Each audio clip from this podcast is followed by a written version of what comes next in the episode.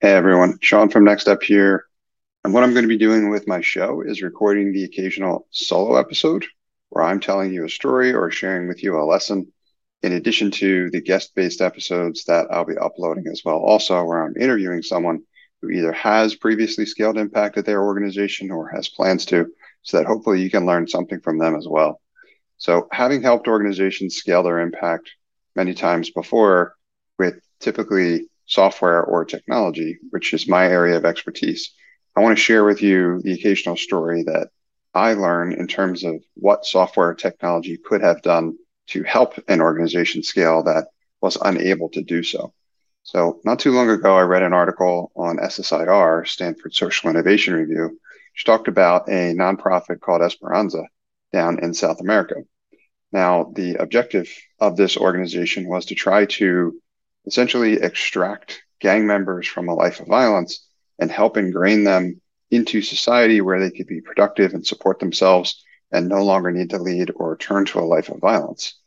This organization had done so in its immediate local area rather successfully, which is an overwhelming accomplishment and a significant progress that was made. But ultimately, when the organization went to try to essentially scale or grow that program. They tried to do so perhaps too aggressively, and this is what the article lays out. And that ultimately led to the organization trying to do too much too soon or too fast. That ultimately raised the expenses and the cost of having to do so, plus the complexity and the logistics of having to manage all of that. And ultimately, it kind of collapsed under its own weight. Now, that's obviously unfortunate because the organization had already accomplished something pretty remarkable and it looked to be a program that could help elsewhere as well too make similar transformations in other geographic locations. But the to me one of the most devastating things about the fact that ultimately this happened was that the original installation for the organization and the locale where it began also collapsed as well.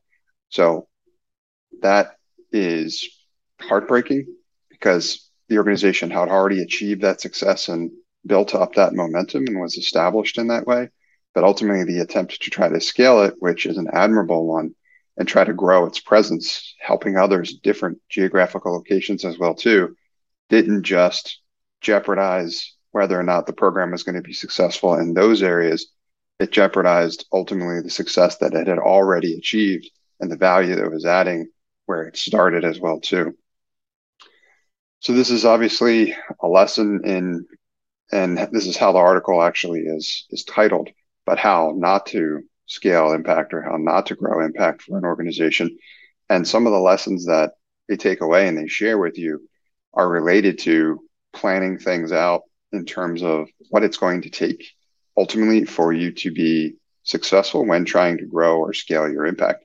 So one of the things that I'm going to share with you is in the article, they talk about kind of the unanticipated dramatic increase in expenses in order to try to grow that program. There were other factors involved as well, also, but this also showed me or demonstrated for me that there looked like there was areas of opportunity to leverage software and technology in order to make scaling something that was potentially more attainable.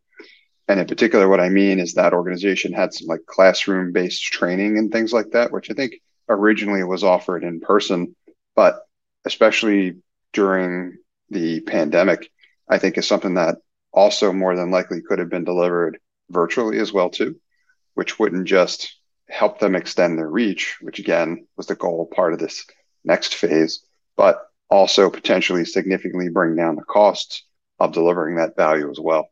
So what's the takeaway here?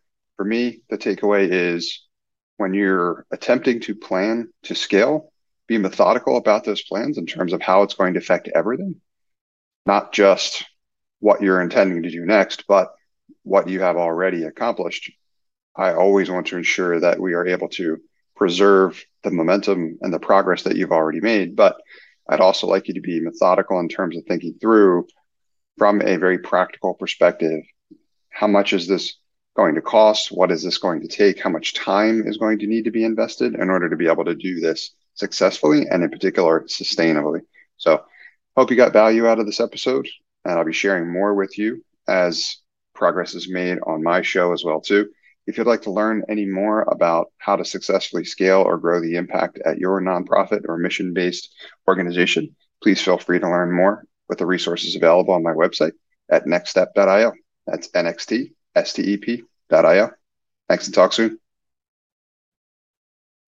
Thank you for listening to this episode of Scaling Impact. I hope you got a ton of value out of it. If you'd like to learn how to scale impact at your nonprofit organization by more than double in less than half the time, I'd encourage you to sign up for my free five day email course at nextstep.io forward slash impact.